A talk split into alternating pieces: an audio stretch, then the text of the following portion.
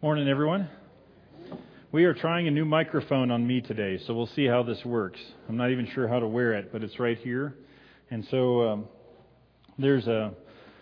Last time we used a microphone similar to this here a few months ago, and uh, people said they heard me better than they've ever heard me before, so hopefully that's the case. Um, maybe I'll speak a little clearer as well, and we'll all it'll be good for everybody. But welcome, everybody. It's good to, good to see everybody. It's another wonderful Lord's Day, and excited. I'm excited to see how God's going to continue to work among us today. We're going to be in the book of Matthew, so you can go ahead and turn there. The last while, uh, since September, we've been we started way back in Genesis, and we've been talking about God's love story. How has God interacted with mankind from the beginning? And we talked about Adam and Eve and how they sinned, and uh, as after that, there's mankind just embrace that sin, and it gets worse and worse as we go along. But God continues to reach out to people, like He did with Moses, and said, "Hey, I've got all these people down in Egypt. I want you to bring them out." And Moses says, "Okay, sure, God. Yeah, all right, finally." That's basically how uh, his leadership call went. And Moses goes down, and through some powerful miracles, he brings them out. And the people of Israel settle in a land that was called Canaan before. And God works through them and, and tries to teach them, this is the type of God I am. This is how I want you to worship me. And long story short, it doesn't go awesome. There's times of great spiritual revival where people's hearts are turned towards God and God blesses them greatly. But more often than not, like you and I, people are led astray by all sorts of different things that we can latch onto. Whatever's convenient, whatever's easy at the moment, whatever looks good, we jump into that and we go for it. And God is continually bringing people back saying, no, that's not the way I want you to be. That's not the God that I am. I, I'm not about human sacrifices. I'm not about you putting all your efforts into all these other things. I want you to love me with all your heart and soul, mind and strength, and watch what happens. And as the Israelites become more and more evil, He sends them into slavery. In the last weeks, we spent some time talking about the prophets that cried out on behalf of God, saying, people, you can't go down this road. You've got to give your lives to God. You've got to come back. And uh, God, in His great mercy, provides a second Exodus, and the people come back, and they uh, settle in uh, the land of Canaan again. They rebuild the walls around Jerusalem. They rebuild the temple. They start worshiping God there again. They start taking the law of God seriously. But as we see from Malachi, we talked about last time, just because they've been able to come back, and just because the Israelites have put away idolatry, it doesn't mean that life is awesome or it goes great or that everybody is living in this wonderful utopian place. There's still sin, and there's still shortcomings, and there's still difficulties, and that continues to happen. Now, we talked about Malachi, and if you remember what happened last time, uh, there's a couple of passages from, or one specifically from Malachi, and one from Isaiah that I'll talk about. You remember the words of the prophets. And Isaiah said, a voice of one calling in the wilderness, prepare the way for the Lord, make straight in the desert a highway for our God. So there's going to be somebody that comes someday that is out in the wilderness that prepares the way for God. And Malachi says later, and this is the last verse in the Old Testament, we read it last week, see, I will send the prophet Elijah to you before that great and dreadful day of the Lord comes. He will turn the hearts of the parents to their children and the hearts of the children to their parents, or else I will come and strike the land with total destruction. In other words, there's going to be somebody that comes that, again, turns people's hearts to God. And he's going to have the spirit and power of Elijah. And if you know the story of Elijah in the Old Testament, he was one of these guys that lived out in the woods or out in the wilderness and did not, he walked to a different drum. He's a different dude. We all know those people that just don't really fit into society very well, but they're awesome that way, and only they can pull it off. That's Elijah, and that is John the Baptist later. And so what happens is, in the first part of the book of Luke, in the there's a, an angel appears to Zechariah. Now this is four hundred years after Malachi has spoken. And we used the adult class this morning talking about what happened in those four hundred years, because there's a lot, and there's a few things I'll share with you. Alexander the Great comes through, conquers all that area, and says, wait a minute, we Greeks have everything together and all of you guys don't know a thing about anything. And so what we're going to do is whenever they conquered people, they left teachers behind to teach people the Greek language and how to act and look like a Greek. This is how you cut your hair. This is how the gods you worship, all that sort of thing. And so what happens during the time of Jesus, and this wasn't the case when Malachi was prophesying, but during the time of Jesus, most people will speak the Greek language. And there's a lot of Jewish people that worship God that they have forgotten the Hebrew or Aramaic, and they are speaking Greek now. And that comes into play. So the world has changed a lot. Something else has happened is there has been a phenomenon that has popped up called synagogues. And so instead of people making all the long trek to Jerusalem to worship at the temple, they live thousands of miles away. They never returned when uh, some of the Israelites did. And they've settled in these places, whether it be Persia or around Babylon or whatever. And they're not coming back. And they speak Greek. And once in a while, they'll make a trip back to Jerusalem. But instead of being connected to the temple, they're more connected to their local synagogue or their local house of prayer and the scribes and teachers that are involved there. And so it changes things a little bit. And not only that, but there's another uh, another bully in town. There's another big army that comes in. In the times just before Jesus, the Romans, and they come in and they take over that area. And so during a brief, after a brief time of uh, independence for the Jews, they are again under the thumb of the Romans. And so Jesus, John the Baptist, are born into this time. A lot has changed in the world. Just think about what has changed here since the sixteen hundreds in our nation. A lot. The same sort of transitions have happened in Jesus' day. And so there's this man named Zechariah who is too old to have children, but it says he is a faithful man of God, and he's a priest. And he is serving in the temple, and he goes there, and as he is serving, an angel appears to him and says, "Hey, Zechariah, I got some news for you. You're going to have a child." And he, some of the descriptive terms he uses is he says he's going to have the spirit and power of Elijah. Does that sound familiar? It's exactly what Malachi talked about. He's going to turn hearts, exactly what Malachi talked about, and he's going to prepare a way for the Lord. So the, this angel comes and basically quotes what we just read in Malachi. This is going to be your son, and he's going to prepare the way for the Lord. And Zechariah wrestles with that. He says, how is that possible? It's not possible biologically. It's just not going to happen. And the angel says, you're not going to speak until your child is born. That's going to be a sign from God. And this child is born, and it's just a great celebration because it wasn't supposed to happen. And it's not the first time that God has allowed someone to have a child that should not have been able to biologically have a child. And we see that several times in the Old Testament. God blesses Zechariah and Elizabeth greatly. But that's not the only angel that is speaking at this point in time. In Matthew, we see that there's an angel appears to a man that we would have never known in history otherwise, named Joseph. Luke says an angel goes and speaks to his fiancée, Mary. And this is what is said when we look at the Old Testament prophets. We've got to remember what they say first. It says, therefore, the Lord himself will give you a sign. The virgin will conceive and give birth to a son, and will call him Emmanuel.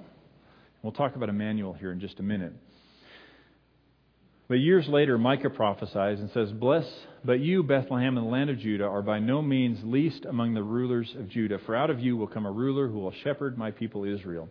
Now understand, there are more than three hundred Old Testament prophecies that refer to this Messiah or this Jesus that was going to come. And these are just two of them.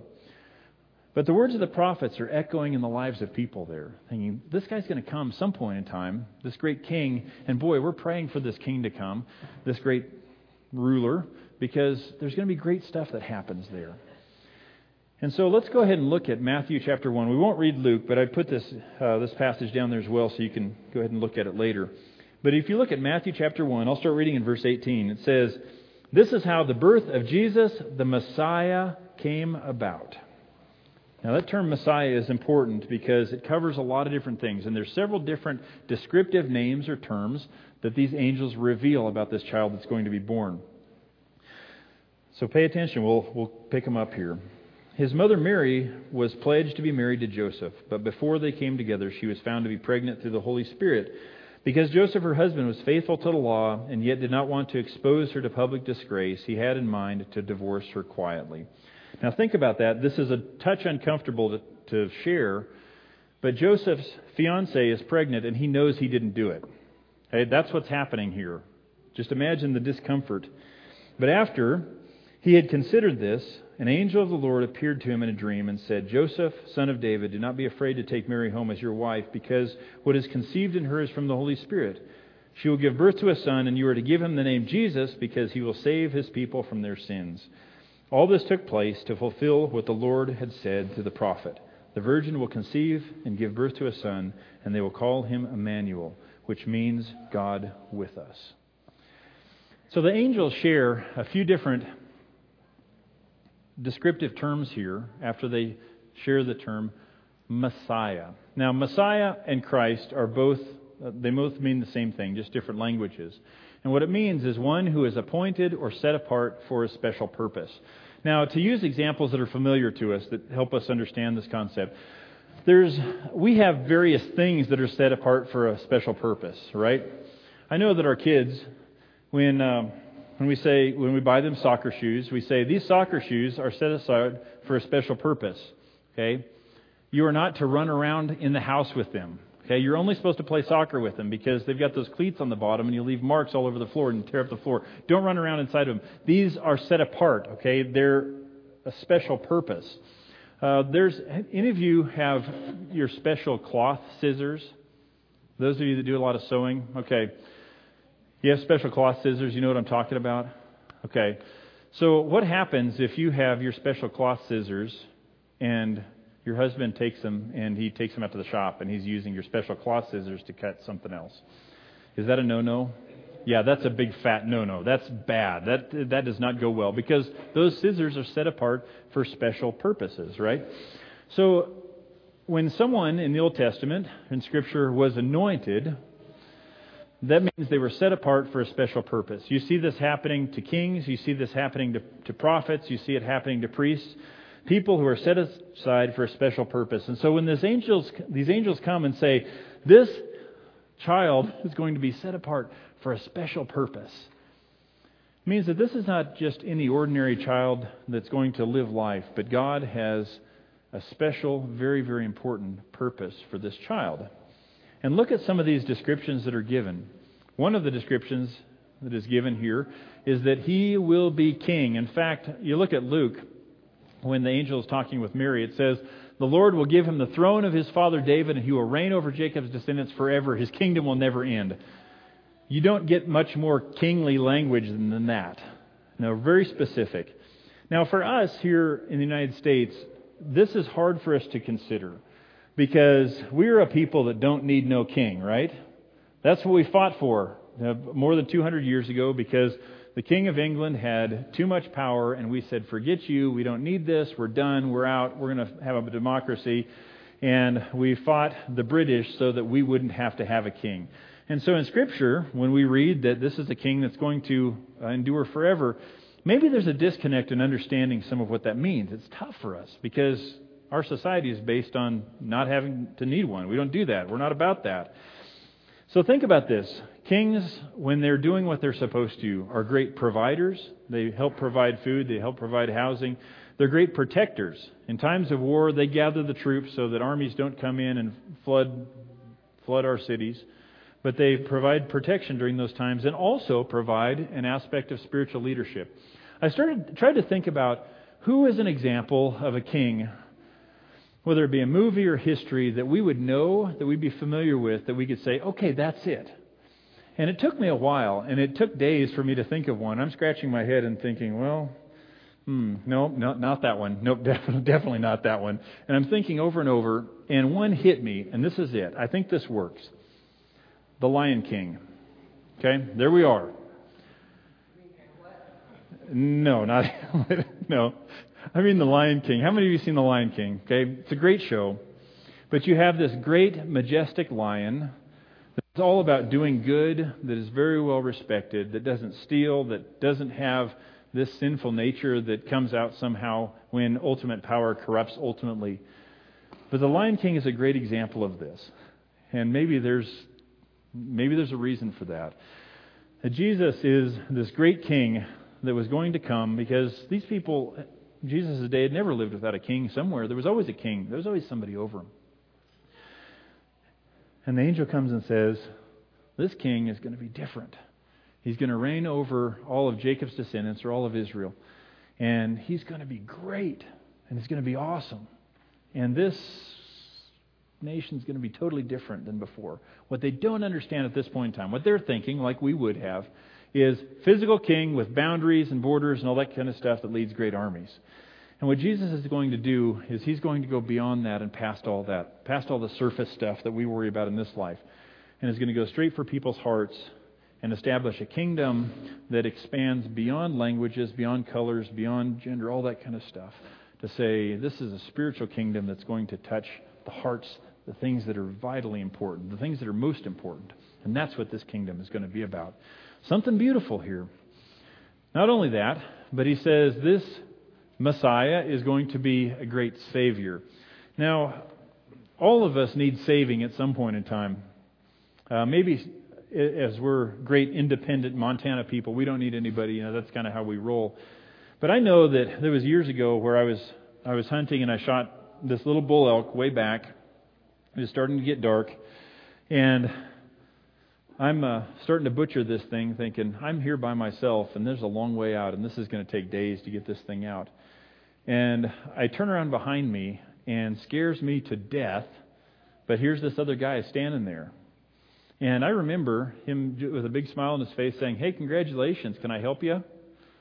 There's no way on earth I was going to say no at that point in time. That guy helped save me. I was able to get out that night, but with, between the two of us, butchered it out, got that out. I just loved being saved in that particular situation.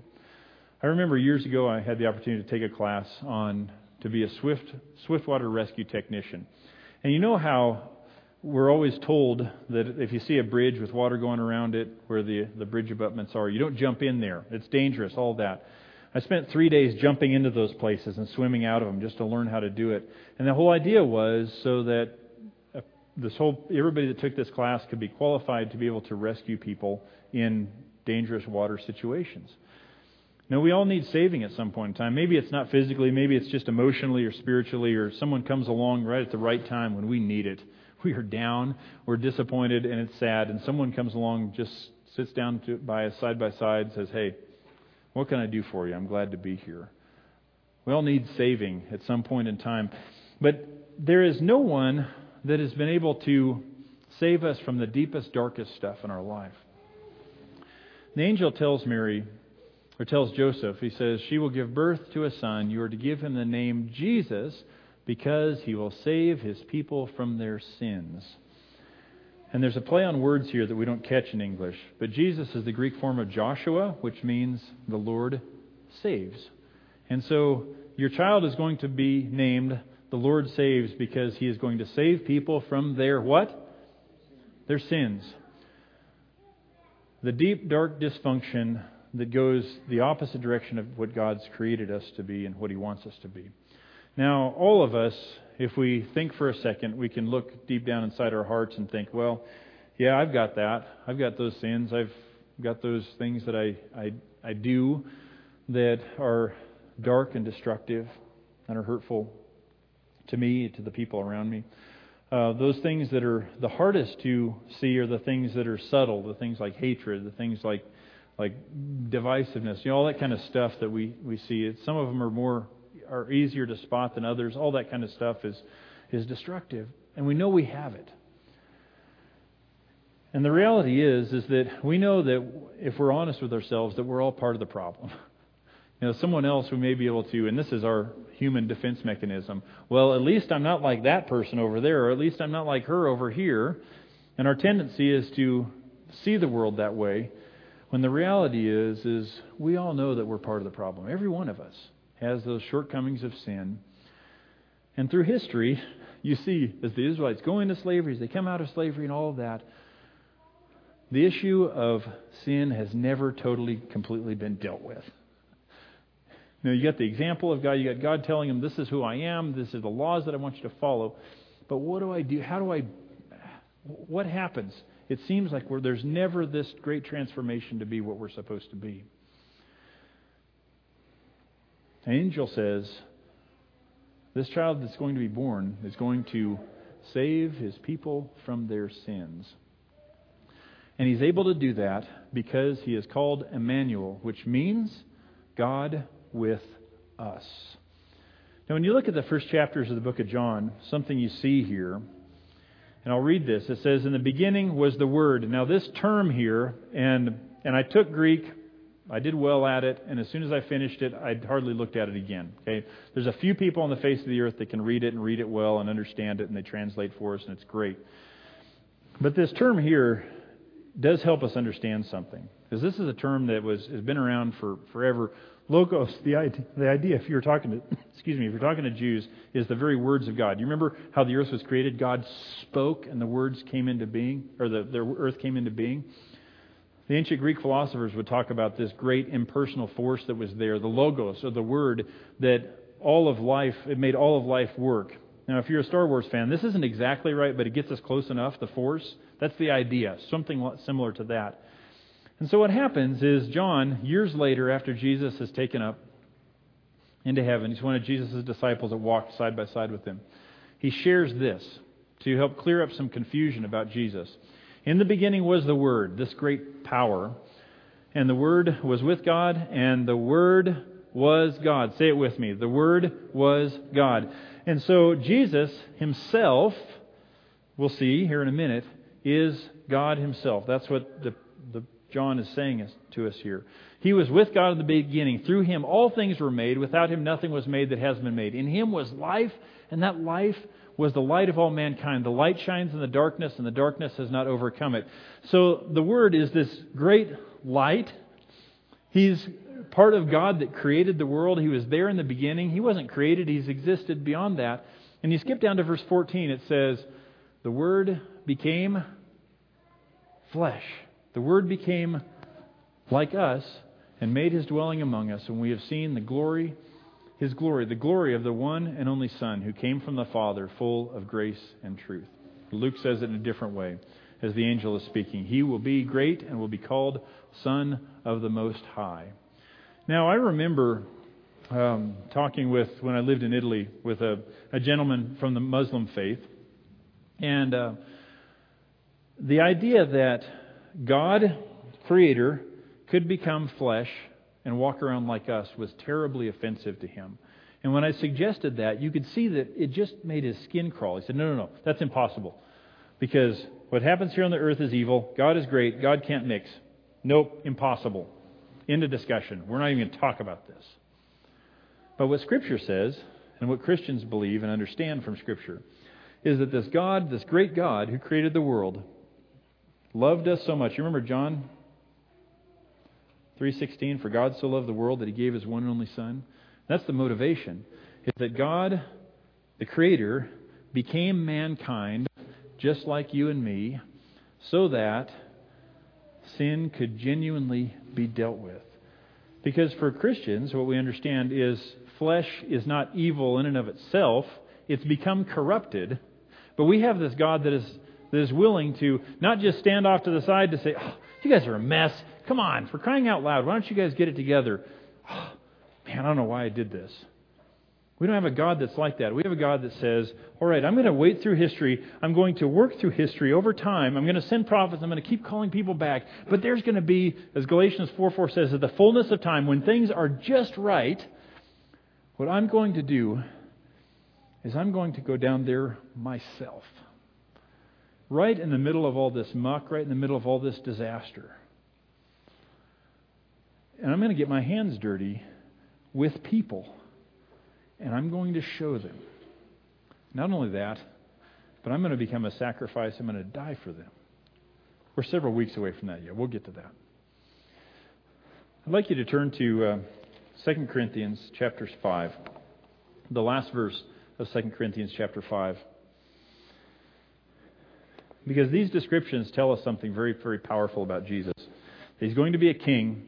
He's going to be a Savior, the one that saves us. And He can do that. He can do all of that because He is God Himself that is breaking into history right here.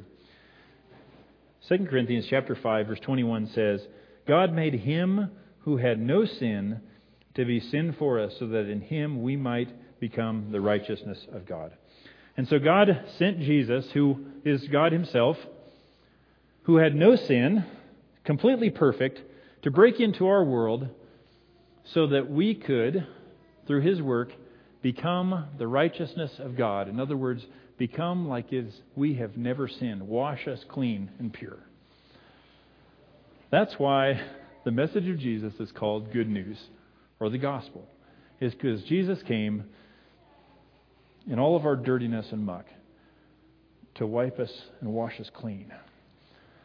Now, all of that understanding is off in the future a bit here at this point in time. But we have Joseph and we have Mary that are two regular, ordinary, trying to be faithful. We would call them kids that these angels appear to and say, this child that's going to be born to you is amazing. This child is wonderful. And just wait for it, because really amazing stuff is going to happen.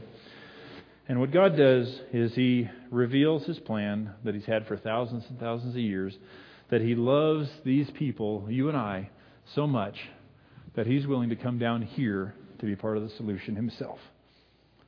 That's good news, and that's what we're going to talk about here the next little bit. Jesus didn't just fall down at heaven without, out of a con, without context. He came because God himself said, I'm coming down there to be part of the solution myself. And that's something that's worth changing your life for. If you'd like to become a Christian or you'd like prayers of the church, head to the back. Let's stand up and sing together.